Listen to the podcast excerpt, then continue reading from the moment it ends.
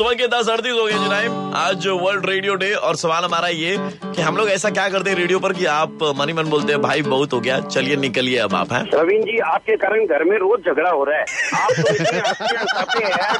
कि घर में जो घरवाली है ना हाँ। वो बोल रही है कि देखो प्रवीण को कितना हंसता है और कितना हंसाता है और आपको देखो आप इतने गुमसुम रहते हैं तो मैं बोला भैया वो कंवारा है मैं शादीशुदा हूँ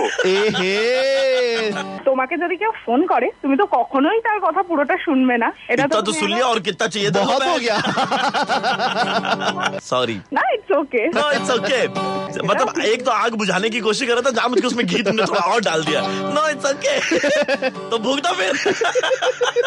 मम्मी गुस्सी आती है बोलती है बंद करो बंद करो गुस्सा होती है बंद करो क्यों? लेकिन आप नहीं क्यों? आएंगे तो फिर आपका सोच चलेगा कैसे आप बहुत अच्छा नहीं मतलब लेकिन सबको क्यों हंसा- मम्मी मम्मी को गुस्सा क्यों आता है हम इतना हंसाते हैं सुबह सुबह हम लोग मम्मी को चुप कर दो बोले चुप रहो पहले बात सुनने दो माँ को चुप करने के लिए नहीं बोलते ऐसे हम लोग मम्मी को ही चुप करा देते हैं आपको लेकिन नहीं नहीं चुप यार कराएंगे नहीं ऐसा नहीं करना चाहिए माँ का सम्मान करना चाहिए अच्छा ठीक है हाँ। मर्जी से बोलो। कल मैं मंदिर नहीं जा पाया হ্যাঁ मम्मी के पैर दबा रहे थे तो हाँ मम्मी के पैर दबा रहा था और उसके बाद मम्मी ने दो लात खींच करके मारी मालूम क्यों